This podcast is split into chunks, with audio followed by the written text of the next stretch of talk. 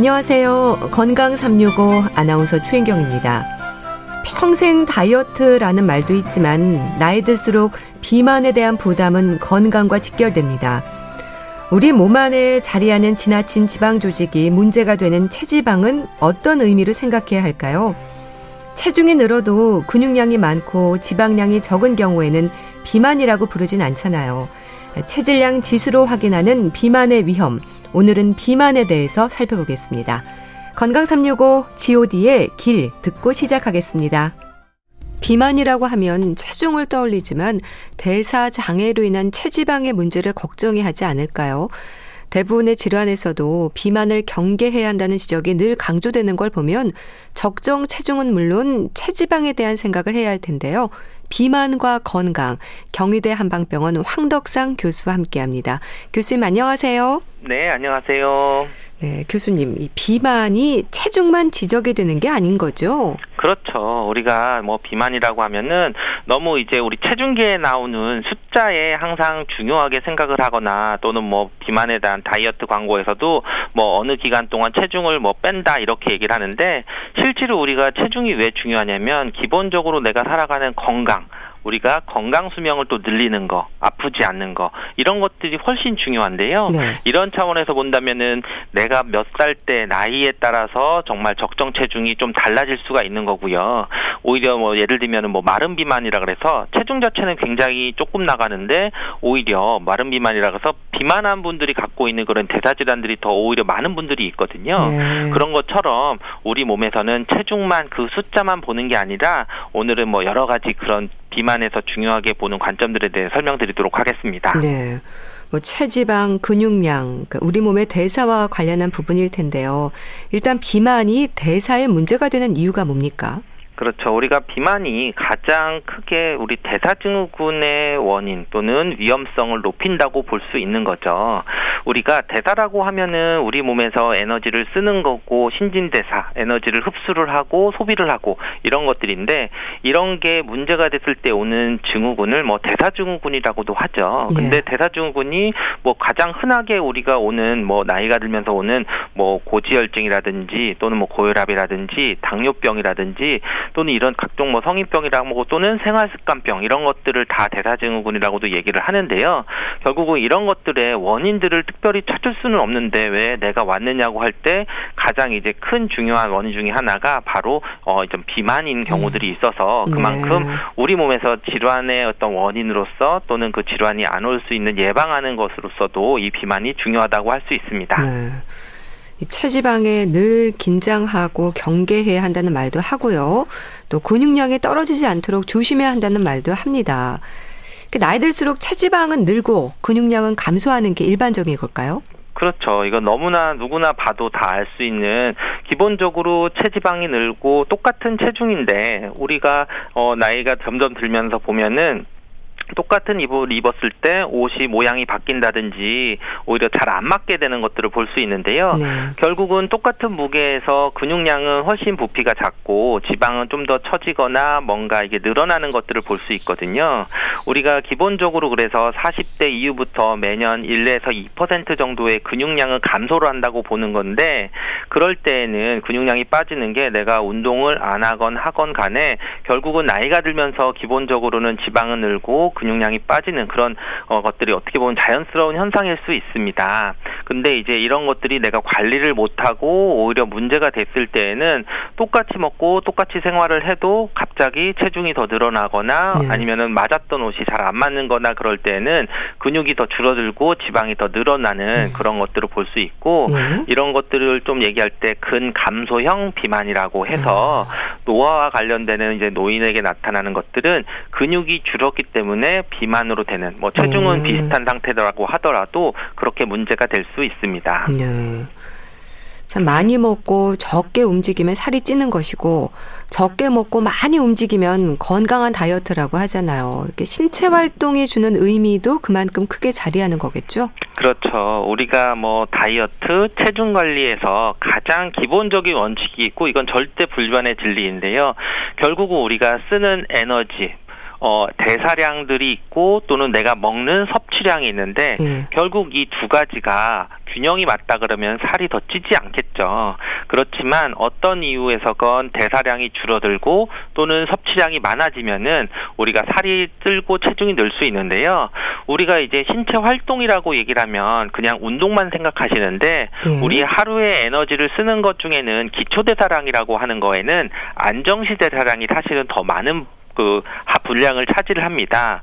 결국은 우리가 이제 살이 운동을 하는데도 살이 안 빠져라고 하시는 분들을 보면은 운동은 정말 한 시간을 하고 나머지 시간 동안 너무 힘들고 지쳐가지고 이제 활동량이 없고 정말 꼼짝 못하고 생활하시는 분들이 있거든요. 네. 이러면은 운동 활동 그러니까 활동 시 대사량은 좀 늘었지만 기본적인 기초 대사량 중에서 안정시 대사량은 늘지 않아서 전체 기초 대사량 오히려 줄어드는 분들도 볼 수 있거든요. 결국은 우리가 신체적인 활동이라는 것은 운동뿐만 아니라 내가 하루에 앉아 있고 걸어 다니고 어떤 소화를 시키고 하는 그런 기본적인 그런 기초 대사량 전체를 더 중요하다고 보셔야 됩니다. 네. 결국은 불균형의 문제일 것 같은데요. 그러니까 에너지로 활용이 되고 축적이 되는 균형이 깨지는 게 문제인 거죠. 그렇죠. 내가 먹는 것보다 적게 쓰면은 살이 찔 수밖에 없는 음. 거고. 근데 이제 이게 왜 깨지느냐 보면은 보통 이제 살이 갑자기 찌시는 분들 잘 유지를 하다가 폐경이 되고 갱년기가 되면서 갑자기 체중이 늘었다는 분들이 있는데 이런 분들이 보면은 내가 어 난 똑같이 먹고 똑같이 생활하고 운동도 뭐 평소랑 똑같이 하는데 갑자기 이제 체중이 늘기 시작하면서 이제 문제가 되는 건데 네. 결국은 단순히 내가 절대적인 양에서 먹고 절대적인 양에서 쓰는 게 아니라 내 몸 자체에서 에너지를 소모하는 그런 에너지 효율들이 달라지는 거죠. 그거를 결정하는 것이 근육량으로도 볼 수 있습니다. 네. 결국은 우리가 노화가 진행이 되면서 뭐 근세포도 위축이 되고 근력도 좀 약해지고 그럼에 의해서 똑같은 어떤 운동이나 활동을 하더라도 쓰는 에너지량은 줄어들 수밖에 없는 게 생리적인 거거든요. 결국 이제 이럴 때에는 에너지의 균형이 불균형하게 되면서 어, 살이 점점 찔 수밖에 없는 그런 상황이 될 수 있기 때문에 평소에 이제 근력 유지를 잘 하거나 하는 것들이 굉장히 중요한 문제로 될 수 있습니다. 예. 근데 뭐 과체중과 비만, 고도 비만까지 비만에도 좀 구분이 돼서 설명되지 않습니까? 그렇죠. 우리가 기본적으로는 뭐 비만이라 그래서 누구나 다 체중이 많이 나간다고 비만이 되는 게 아니라 같이 계산할 수 있는 게 키에 비해서 체중이 몇 몇이냐는 거죠. 아, 키에 비해서. 키에 비해서 결국은 우리가 체질량 지수라고 하는 것으로 이제 계산을 하고 뭐 비만도라고 얘기도 하는데요. 우리 그것을 이제 체중을 키의 제곱으로 나누고 키로 두 번 나누면은 나오는 점수가 바로 그 체질량 지수가 되는데요. 네. 보통 이제 우리나라 기준 또 이거는 서양인과 또 아시아인 쪽은 조금 다른데요. 결국 이제 이 BMI 점수가 23 이상이 되면 과체중 정도라고 얘기를 하고요. 이게 25점 이상이 되면 이제 비만이라고 얘기를 하는데 뭐 서양인 기준으로는 뭐 25 이상이 돼야 뭐 과체중이 얘기할 정도로 오히려 약간 뭐 동양인들이 조금 더 그 체중이 좀 적은 걸 알 수 있고 네. 오히려 이제 고도 비만이라고 갈 정도면은 이 BMI 지수가 30 이상으로 갔을 때 고도 비만이 되는데요. 단순히 이 30 이상의 고도 비만이라고 하는 의미는 병적인 비만이라고 볼 수 있습니다. 결국은 우리가 과체중이나 비만이라고 해서 뭐 BMI 뭐 한 25, 26 정도 돼서 이것이 막 어, 병이다라고 얘기하는 것은 조금 무리가 있는 거고요. 네. 그렇지만 그것은 분명히 어느 정도 기준으로 따지면 나는 아 좀 비만하구나 또는 과체중 상태구나 살이 좀 쪘으니까 체중 조절이 좀 필요하구나라는 정도를 이해를 하시면 되고 하지만 이제 30이 넘어가시면은 이때는 이제 일반 일반적인 다이어트 방법이나 네. 또는 일반적으로 우리가 어, 하는 것들 이상으로 넘는 병적인 상태이기 때문에 뭔가 좀 더 특별하게 관리를 좀 더 집중적으로 하거나 일정한 기간들을 갖고 충분히 좀 관리 를 하고 의학적인 도움도 필요한 경우들이 많이 있습니다. 네. 근데 비만 위험이 높은 체질이 있습니까? 그러니까 물만 마셔도 살이 찐다는 말도 하거든요. 어, 그렇죠. 어떤 분들은 몸에 이제 다이어트를 항상 실패하거나 하면 네. 또 이렇게 체질 탓을 좀 할 수도 있죠. 네. 어, 그렇지만 이런 것들이 보면은 우리 몸에서 기본적으로는 신진대사가 부족한 거. 그러니까 평소에 근육량이나 운동량이 부족한 분들에 있어서는 똑같은 거를 먹어서도 오히려 살이 더 잘 찌는 것들이 있는데요. 물론 이런 분들이 보면 혈액순환도 잘 안 되고 수분대사가 잘 안 되죠. 네. 그러니까 네. 평소에도 잘 붓고 아니면은 뭐 밤늦게 먹으면은 뭐 아침에 아침이면 꼭 이제 퉁퉁 붓는다든지 이런 분들인데 이런 분들은 이제 소화력이 약한 거고 음. 그리고 그 소화력을 작용 그 관리를 하는 것 중에 큰 부분이 바로 근육량들인 거거든요. 음. 근데 우리가 근육량으로 얘기를 하고 운동 능력으로 보면은 이게 뭐 후천적으로 운동을 하거나 해서 채워지는 것보다 더 우선하는 게 선천적인 부분이거든요. 아. 그러니까 정말 잘 타고난 사람은 나는 운동 안 하는데도 정말 네. 뭐 근육량도 좋고 운동도 맞아. 정말 잘하는 사람도 있는 것처럼 어떻게 보면은 내가 기본적으로 어 체력이나 이런 것들을 좀 신진대사가 좀 워낙 왕성하게 태어난 분들은 오히려 뭐 나는 특별히 뭐 다이어트 뭐 많이 안 해도 잘 조절이 된다는 분들도 있지만 오히려 거꾸로 그렇지 못한 분들은 이제 오히려 후천적으로 노력을 많이 하셔야 되는 분들은 좀 네. 차이가 있습니다. 영양 불균형과 열량의 불균형은 좀 다르게 이해해야 할것 같습니다. 그렇죠. 이게 또 굉장히 중요한 부분이라고 생각을 하는데요. 예. 우리가 열량이라 그러면은 똑같은 열량을 맞춰서 내가 조절을 했다 그러면 살이 빠져야 되는데 오히려 그렇지 못하는 분들도 많이 있거든요. 이게 다이어트를 하시는 분들의 실패하는 분들인데 예를 들면 나는 너무 달고 너무 어, 자극적인 음식을 좋아해서 내가 이거 열량을 계산해서 나는 이 칼로리만 먹는다고 하면은 똑같이 뭐 심심하고 좀 담백한 음식으로 먹은 똑같은 열량을 먹은 사람과 비교를 해보면은 훨씬 살이 잘 찔 수 있거든요. 아. 이게 뭐냐면 결국은 이때 고려를 해야 되는 게 네. 당지수라고 하는 부분이 있습니다. 당지수요? 당지수, glycemic index라고 하는데 예를 들면 똑같은 오렌지가 하나 있는데 우리가 오렌지를 하나 먹었을 때 어, 이거를 어, 귤 오렌지를 잘 씹어서 어떤 밖에 있는 섬유질까지도 잘 섭취를 해서 먹는 경우가 있고 이 오렌지를 즙을 짜서 즙만 내서 먹을 수가 있죠. 근데 똑같이 어떻게 보면 이제 열량은 두 개가 똑같다고 볼 수는 있는데 어떻게 섬유질과 같이 먹어서 영양을 좀 균형 있게 음. 뭐 섬유질도 먹으면서 혈당이 바로 높게 올라가지 않게 먹는다 그러면은 살이 덜 찔 거고 하지만 이런 섬유질을 섭취하지 않고 당분만 섭취했다고 하면 똑같은 열량이지만 급격하게 혈당도 올라가고 살이 많이 찔 수가 있는 거거든요. 예. 결국은 이런 음식 종류에 따라서 열량은 똑같지만 음식이 glycemic index 당 지수가 높은 음식을 선택하면 은 오히려 살이 더 잘 찔 수가 있는 그런 음. 상태가 되는 거고 오히려 이게 당지수가 낮은 음식들을 먹으면 똑같은 열량이라도 살이 금방 충분히 잘 안 찔 수가 있는 거고요. 또 그런 면에서 우리가 탄수화물 뭐 요즘에 뭐 저탄수화물 다이어트 뭐 이런 얘기도 많이 하시는데요. 결국 이제 탄수화물 다이 꼭 안 먹어야 되느냐 이런 문제도 항상 이제 논란의 중심이 있을 수 있는데 그것은 왜냐하면 탄수화물이 사실은 우리가 살아가는데 중요한 필수 3대 영양소 중에 하나거든요. 예.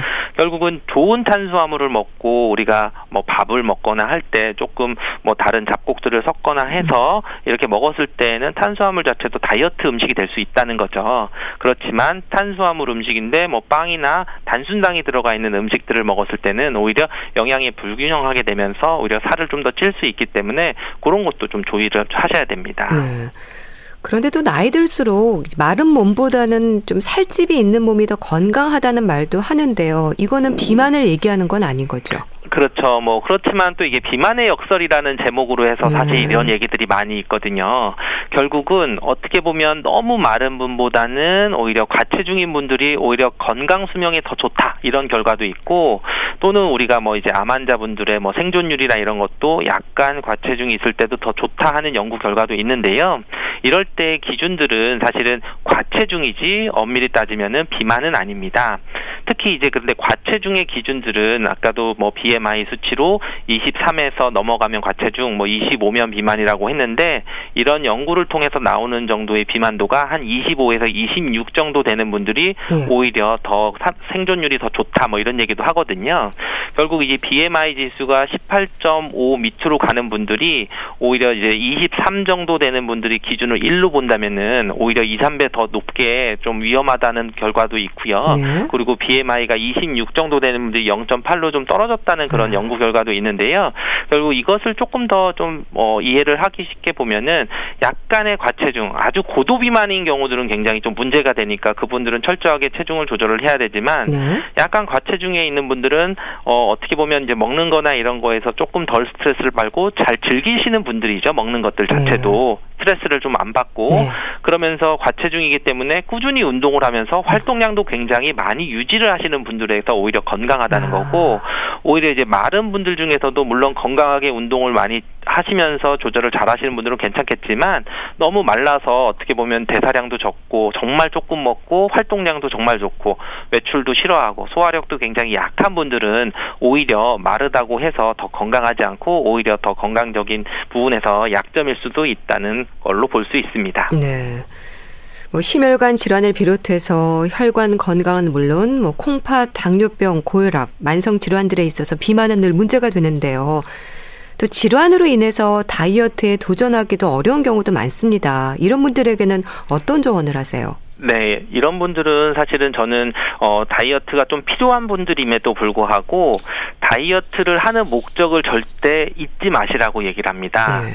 결국은 우리가 흔하게 다이어트 생각하면 어 나는 뭐 먹는 거를 줄여야지 또는 뭐 운동을 더 세게 늘려야지 이런 것들을 얘기를 하시는데 결국은 이제 이런 여러 가지 대사 질환이 있는 분들은 속도와 강도를 조절하시는 게 굉장히 중요합니다. 속도와 강도요. 속도와 강도. 결국은 우리가 체중을 줄일 때에는 내가 섭취량과 에너지를 소모하는 양의 균형을 맞추면서 적절히 조절하는 게 중요하기 때문에 너무 갑자기 뭐 단기간에 굶어서 체중을 빼겠다. 또는 뭐 단기간에 운동 강도를 뭐 세게 해가지고 살을 빼겠다 이러는 게 아니라 오히려 뭐 6개월 또는 1년 기간을 가지고 서서히 계단식으로 어뭐 일 한 달에 그것도 이제 목표를 뭐 한 주에 내가 뭐 체중을 몇 킬로 빼겠다 이러는 게 아니라 네. 뭐한 달이나 세 달에 뭐 한 5% 안쪽으로 체중을 좀 조절하겠다는 음. 목표를 가지시고 네. 서서히 속도 천천한 그 천천히 그런 속도를 조절하고 약한 정도에서부터 강도를 서서히 올려나가는 식으로 조절하시는 게 굉장히 중요합니다. 네.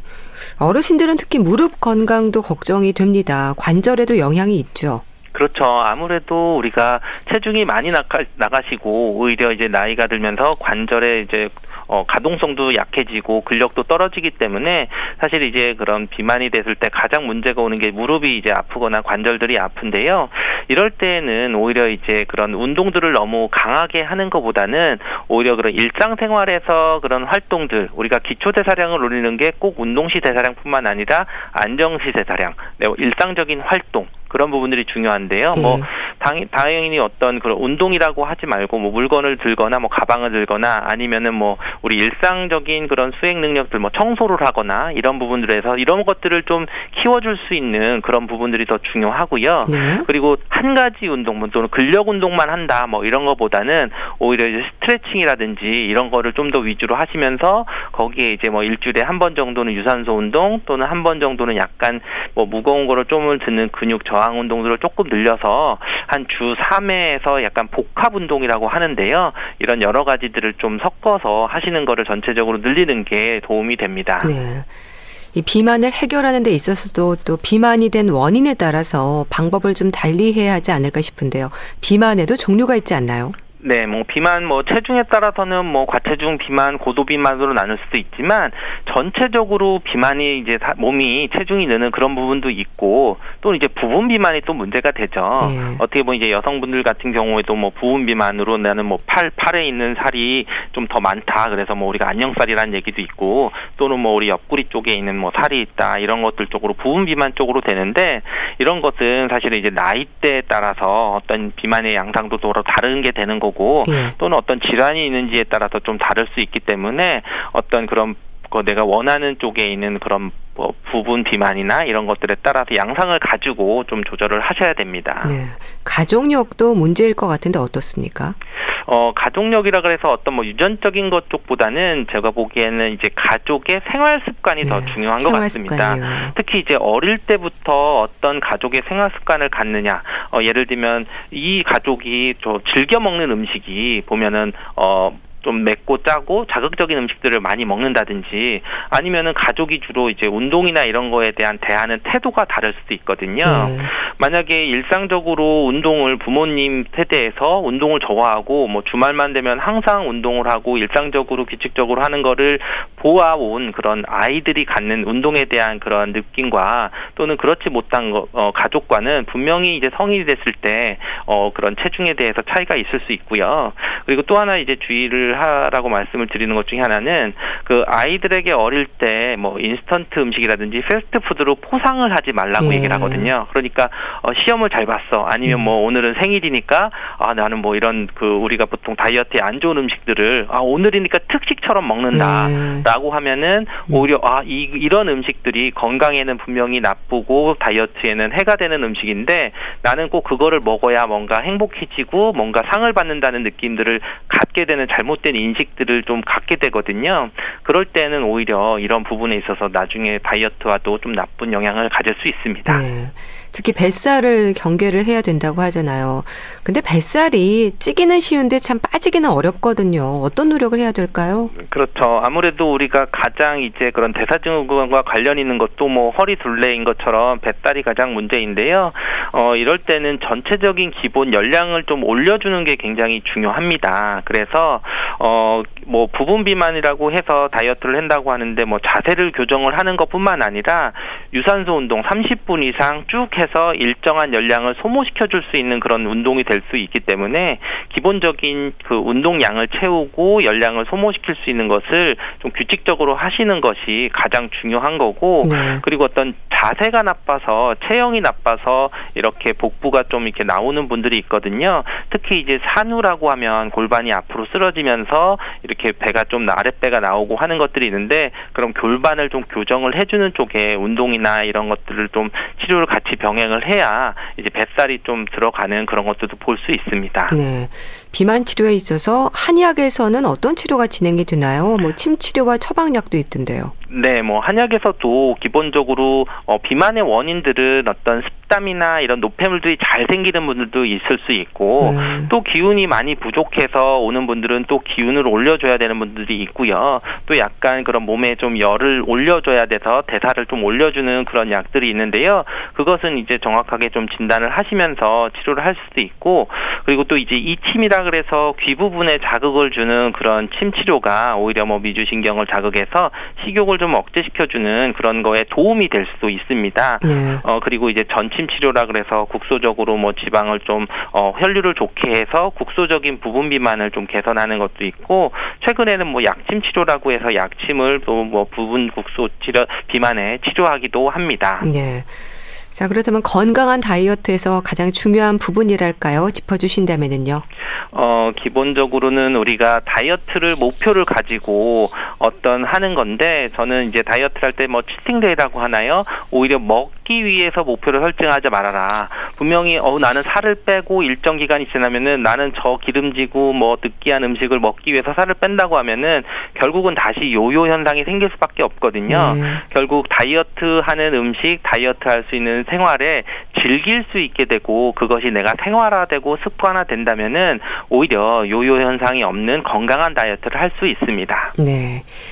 자, 오늘은 비만과 건강에 대해서 말씀 나눠봤는데요. 경희대 한방병원 황덕상 교수와 함께 했습니다. 말씀 잘 들었습니다. 감사합니다. 네, 감사합니다. KBS 라디오 건강365 함께하고 계신데요. 윤미래의 시간이 흐른 뒤 듣고 다시 오겠습니다.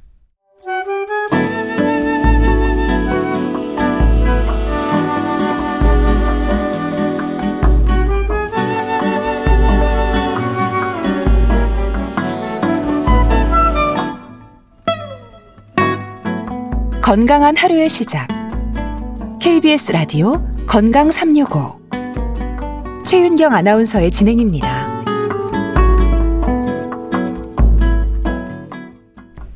KBS 라디오 건강 365 함께하고 계십니다. 주말의 건강책 정보 보컬럼니스트 홍순철 씨와 함께합니다. 안녕하세요. 네, 안녕하세요. 오늘 소개해 주실 책은 제목이 자가포식입니다. 일단 뭐 포식이라는 단어가 기분을 좋게 하는데요. 네. 제가 지금 생각하는 배불리 먹는 포식의 의미가 아니라 뭐 다른 내용의 책인가요? 어, 배불리 먹는 포식은 아닌 것 같은데요. 네. 잡아먹다라는 의미를 지니고 있습니다. 네.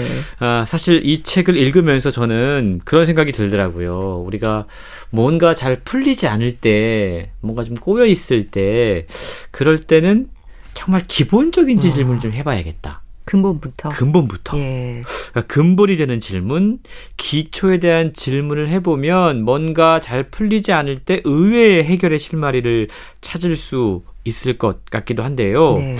우리가 어디가 아프면 제일 먼저 뭘 하세요? 음. 그래서 약을 찾죠. 그 전에 그렇죠. 원인을 찾아야 되고. 맞습니다. 예. 그러니까 사람은 어디가 아프면 그냥 습관적으로 먼저 약을 찾거나 아니면 병원을 가거나 예 쉬거나 그렇게 합니다. 네. 그런데 뭐 우리가 이제 인간에 대한 이야기를 했으니까요. 이 지구상에는 인간 말고도 다른 생명체가 정말 많잖아요. 예를 들어 동물 같은 경우에는 네? 아프면 어. 떻게 할까? 동물은 어떻게 할까? 쉴까요, 그냥? 약도 없고 병원도 없고 어떻게 네. 할까? 이런 질문을 한번 던져보면 어. 우리가 지금 습관적으로 하고 있는 아프면 약 먹고 병원 가고 여기에 대한 조금 다른 해결책을 찾을 수 있지 않을까라는 생각 저는 책을 보면서 먼저 해봤는데요. 동물은 아프면 굶는다고 그래요. 아, 굶는다고요? 제일 먼저 하는 게 굶는다고 그럽니다. 예. 그러니까 왜 동물은 아프면 굶을까? 어. 인간 역시 동물이라는 관점으로 이렇게 기초적이고 좀 근본적인 질문을 던져보면 예. 질병과 치료에 대한 새로운 해결책을 찾을 수 있다라고 책은 이야기하고 있습니다. 네. 이 책이 바로 그러한 시도를 하고 있는 책인데요. 수명 연장 연구의 권위자이면서 하버드 의과대학 조지 처치 교수와 함께 supercentenarian 아 이게 참 발음이 어려워요. supercentenarian 연구. 아, supercentenarian 연구. 예, 예 supercentenarian은 네. 110세 이상 생존자들에 대한 연구라고 그래요. 아. 장수 연구인 거죠. 예. 이걸 통해서 잘 알려진 제임스 클레멘트 박사가 오늘 소개해드리는 자가 포식의 저자인데요. 이 책을 통해서 질병 노화 방지를 위한 획기적인 아이디어를 소개해주고 있는데 그게 바로 자가 포식이라고 하는 겁니다. 아, 그런 의미였군요. 그러니까 질병 치료와 노화 방지를 위한 획기적인 발견. 이게 자가 포식이라는 거죠? 그렇습니다. 이 자가 포식의 의미를 조금 쉽게 설명을 해드리면 네. 음, 우리 인간의 세포는 뭐 동물의 세포는 영양소 결핍 상황이 됐을 때 자신의 단백질을 분해하거나 불필요한 세포 성분을 스스로 제거를 해서 에너지를 얻는다고 그럽니다. 네. 이게 바로 자가 포식이고 음. 이게 기적을 부르는 건강 스위치다라고 최근 이야기를 하고 있는데요. 이 책에 따르면 110세 이상 생존 장수인들의 공통 분모이면서 장수의 비결은 예? 마치 간단하게 스위치를 돌리는 것처럼 쉽다. 어. 그게 바로 자가 포식이다라고 이야기합니다. 간단하군요, 이게. 이게 예. 말은 간단한 참, 참 어려운 건데요. 예. 그러니까 자가 포식이라고 하는 건 예. 우리 몸을 청소 모드로 전환시키는 아. 거라고 그럽니다. 근데 이게 언제 활성화되냐면 우리가 네. 굶을 때, 굶을 때, 먹지 않을 때 자가 포식이 활성화되는 거예요. 이때 우리 몸이 손상된 단백질과 대사 폐기물을 재활용하는 거죠. 그리고 지방 연소를 시작하고 스트레스로부터 세포를 보호한다고 그럽니다. 네. 그러니까 우리가 굶으면 우리의 세포가 생존하기 위해서 자기 세포 안에 불필요한 것들을 먹어치우는 거죠. 그러면서 우리 몸 안에 쌓였던 여러 가지 뭐 불순물이라던가 소위 말하는 쓰레기 같은 것들 네. 이걸 태우는 겁니다. 아... 그래서 사실 우리가 염증이라고 하는 게 결국 이런 게 쌓여가지고 발생하는 거잖아요. 예. 그러니까 굶으면 우리 세포가 자가포식 현상을 통해서 이런 것들을 가능하게 하고 결국 이 복잡한 작용으로 인간의 노화 과정이 늦춰질 뿐만 아니고 당뇨병, 치매, 암, 노화 관련 각종 질병들을 예방할 수 있다라고 음. 책을 설명하고 있습니다. 네. 이게 이미 많은 종교 전통에서 알고 있었던 사실이라고 그래요. 우리가 뭐 기독교에서 금식이라든가 이런 거 예. 하는 이유가 바로 아. 인간의 건강을 생각하는 측면도 분명히 있다라는 거죠. 네. 동물은 왜 아프면 굶는지 그래서 계획적인 단식이 암과 대사 질환을 막는 최선의 예방책일 수 있다라는 사실을 책을 통해 이야기를 하고 있는데요. 저자는 이 책을 쓰기 위해서 무려 8만 편의 노화 생물학 관련 논문들을 찾아냈다고 그래요. 네. 그리고 장수마을을 인터뷰하고 나서 이 책을 쓰게 됐다고 그럽니다. 네. 참 질병 치료와 장수의 비결이 굶는 거라고 하니까 조금 의외인데요. 흔히 아플수록 잘 챙겨 먹어야 하고 뭔가 몸을 좀 보호할 수 있는 음식을 먹어야 하는 게 아닐까 이런 생각을 많이 하게 되거든요. 우리가 실제로 그렇잖아요. 네. 조금만 아프면 보양식품 음, 찾고 잘 챙겨 먹어야 잘 챙겨 되잖아요. 먹어야 되고 약을 먹으려고 해도 일단 뭐 먹고 먹어야 네. 되고 뭐 이런 어떤 패턴들을 갖고 있는데 그 의학의 아버지인 히포크라테스가 이런 말 했다고 그래요. 모든 사람 안에는 의사가 있다. 네. 우리는 그 의사를 돕기만 하면 된다. 그게 바로 자가포식의 원리를 이미 알고 했던 이야기인데 자가포식은 우리 세포 안에 들어있는 우리 신체의 가장 강력한 자기 정화 스위치라고 그럽니다. 네. 이게 우리 몸의 자연스러운 과정이에요. 그래서 우리 몸이 세포를 유지할 에너지가 없는 상태일 때 세포 구성 요소를 스스로 분해해서 재활용하는 질서와 순리라는 거죠. 야. 그래서 자가 포식을 통해서 병든 세포라던가 고장난 부분이 모두 청소가 되면 우리의 신체는 그때부터 재생 과정을 시작한다고 그럽니다. 네. 그러니까 우리가 사실 청소를 하고 뭔가 정리를 하고 새로운 무언가를 해야 되는데 네. 청소하거나 정리되지 않은 상태에서 계속해서 쓰레기를 계속 쌓고 있으면 이게 결국 염증이라던가 더 큰 질병으로 이어질 수 있다라는 건데요. 그렇군요. 자가 포식이라고 하는 말은 이 책의 저자가 처음 붙인 말이 아니에요.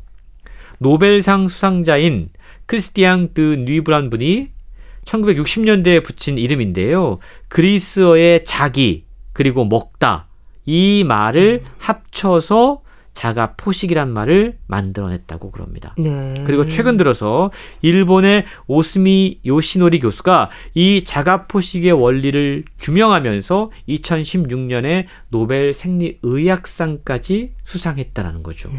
그만큼 지금 활발히 연구가 되고 있는 게 이 자가 포식 이론인데요. 인체가 잘 작동을 하려면 세포 자멸과 자가 포식이 모두 필요한데 네. 이러한 과정이 방해를 받으면 아. 암과 같은 질병이 발생을 하고 네. 오래된 세포의 성분이 결국 노폐물로 쌓여서 노화의 주된 음. 원인이 될 수 있다는 겁니다. 그러니까 결국 비우고 음. 뭔가 굶고 단식하고 이러한 정기적인 관리를 통해서 우리 몸이 재생할 수 있도록 도울 수 있어야 된다라는 것이죠. 네. 참 모든 사람의 몸에는 의사가 있다는 말 공감이 참 되는데요. 어쩌면 정말 우리가 겪는 여러 가지 질병은 이게 부족해서라기보다는 넘쳐서 문제가 되는 경우가 더 많은 것 같습니다. 그러니까 자가 포식도 결국에는 비움을 통한 채움을 추구하는 거네요. 그렇습니다. 정확한 표현인데요. 아, 우리 이 저자가 장수마을 연구한다고 말씀드렸잖아요. 네. 110세 이상 사는 분들, 슈퍼 센티네리언 분들, 이런 분들을 연구를 하다 보니까 이런 분들의 공통점이 또 하나가 있는데요. 아, 사실, 아, 우리가 뭐 100세 시대 이야기 하는데, 네. 아, 60세부터 아파가지고 병원에 누워 있다가 그 그렇게 돌아가시는 게 무슨 의미가 있겠습니까? 네. 사실 건강하게 오래 사는 게 정말 중요하잖아요. 네. 110세 이상 사는 분들 이런 분들의 주요 특징은 건강한 신체 능력과 기억력을 잘 유지하다가 살다가 그야말로 정말 짧게 아프시고 마지막을 맞이하는 거라고 그럽니다. 네. 이걸 과학적으로는 사망률 곡선을 직각으로 만든다라고 표현한다고 그러는데 사망률 곡선을 직각으로 만든다고요? 예. 그러니까 음. 책의 저자가 연구한 슈퍼 센티네리언 분들은 몸을 망가뜨리는 생활 습관병에 시달리지 않고 네. 모두 이렇게 죽음을 맞이했다고 아. 합니다. 그러니까 책은 장수를 결정하는 것은 유전적인 요인이다. 이런 통념에 도전을 하는 거죠. 음. 그리고 생활 습관 요인이 90% 이상을 차지한다라는 새로운 연구 결과를 책을 통해 소개하고 있다라는 건데요. 네. 슈퍼 센티네리언 분들 정말 110세까지 오랫동안 건강하게 살다가 며칠 앓으시고 돌아가시는 분들의 특징은 자가포식에 있었다라는 겁니다. 전 세계 장수촌을 연구한 결과 이분들은 우리 몸의 건강 스위치인 자가 포식을 활성화하는 방식으로 노화의 가속도를 멈추고 신체 상태를 균형 있게 유지함으로써 사망률 곡선을 직각으로 만들 수 있었다라고 네. 책은 설명하고 있습니다. 예. 그러니까 건강을 부르는 생활 습관이 중요하다는 건데 뭐 규칙적인 단식이나 공복이 건강의 뭐 비결, 비밀이라는 얘기인가요? 그렇습니다.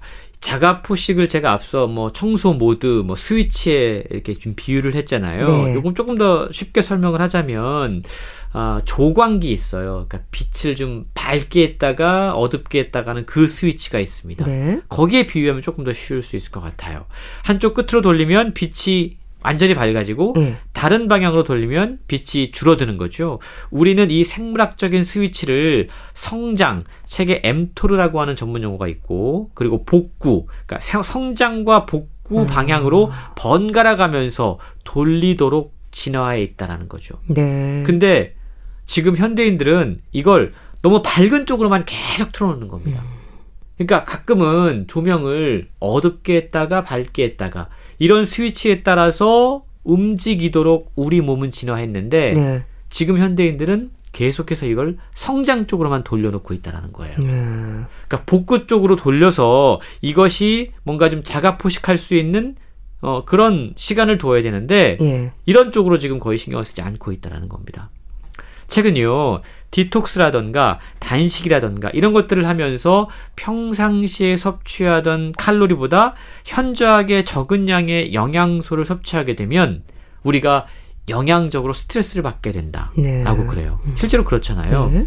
이때가 오히려 우리 몸은 자가포식을 하고 아. 뭔가 재생의 원리가 돌아가는 거죠. 네. 부족한 영양을 자체적으로 확보하기 위해서 우리 몸 속에서 필요 없는 쓰레기 단백질을 분해시키는 오토파지 스위치가 이때 켜지는 겁니다. 예. 예를 들어서 보통 사람들은 하루에 2000 킬로칼로리 정도의 에너지를 소비한다고 그래요. 네. 그런데 만약에 디톡스라던가 단식을 하면서 900 킬로칼로리 정도만 섭취를 하면 네.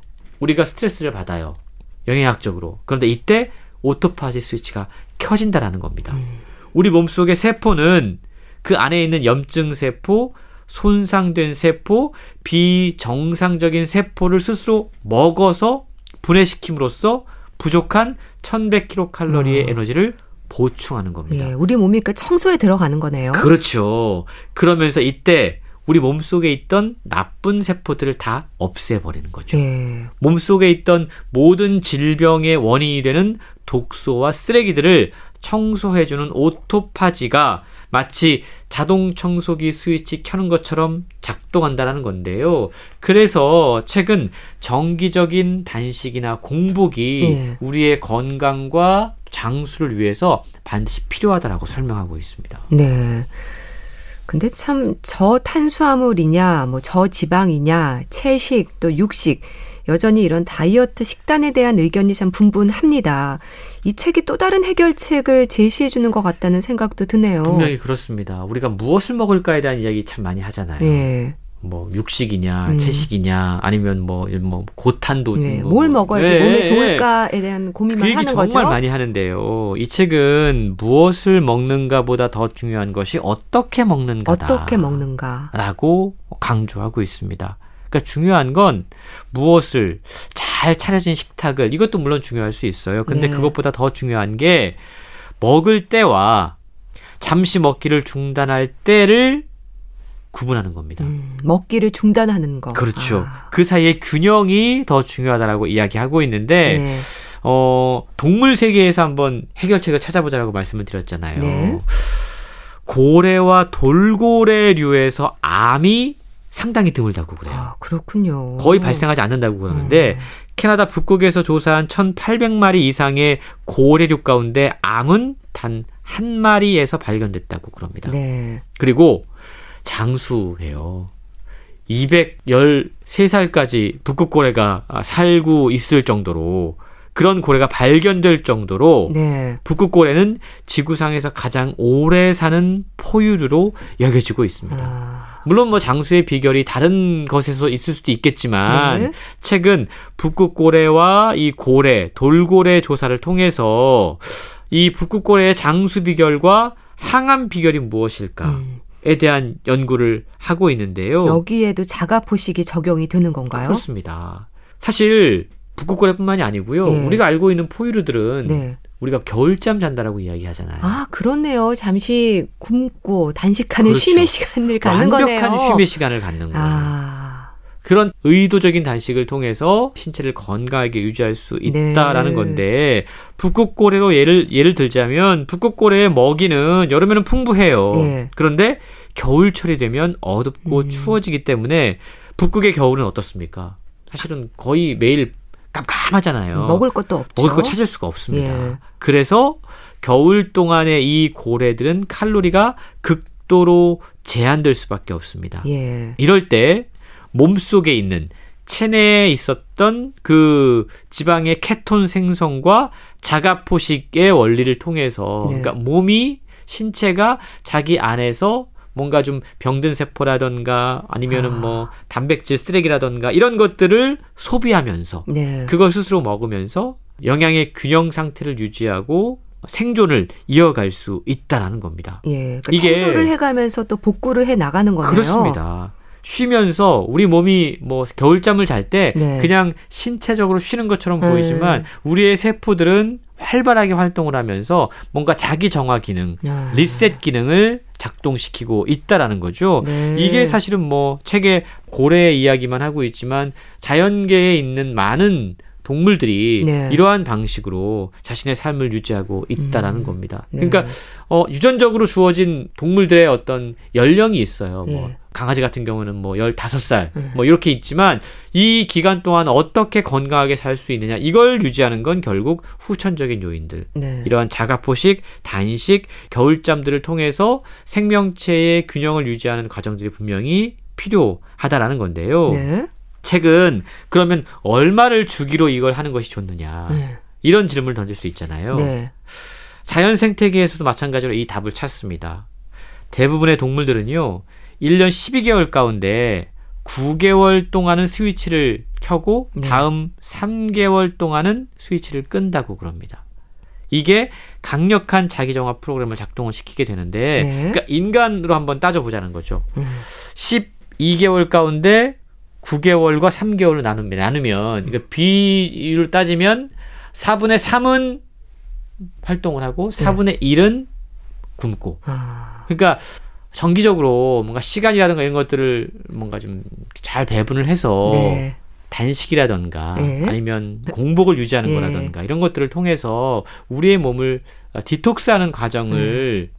가져보는 것이 분명히 우리에게 필요하다는 사실을 이 책은 알려주고 있는 거고요. 네. 자가 포식이란 용어는 조금 어렵지만 음. 결국 지구 생태계가 오래 전부터 스스로 터득한 오래된 지혜가 아닐까라는 생각을 책을 읽으면서 해봤습니다. 네. 참 어떻게 먹는가의 중요성에 대해서 좀 생각해 보는 시간이었네요. 자, 오늘 자가 포식 에 대해서 또 소개해 주셨는데요. 북컬럼니스트 홍순철 씨였습니다. 어, 말씀 감사합니다. 네, 고맙습니다. 동물원의 시청 앞 지하철역에서 보내드리면서 인사드릴게요.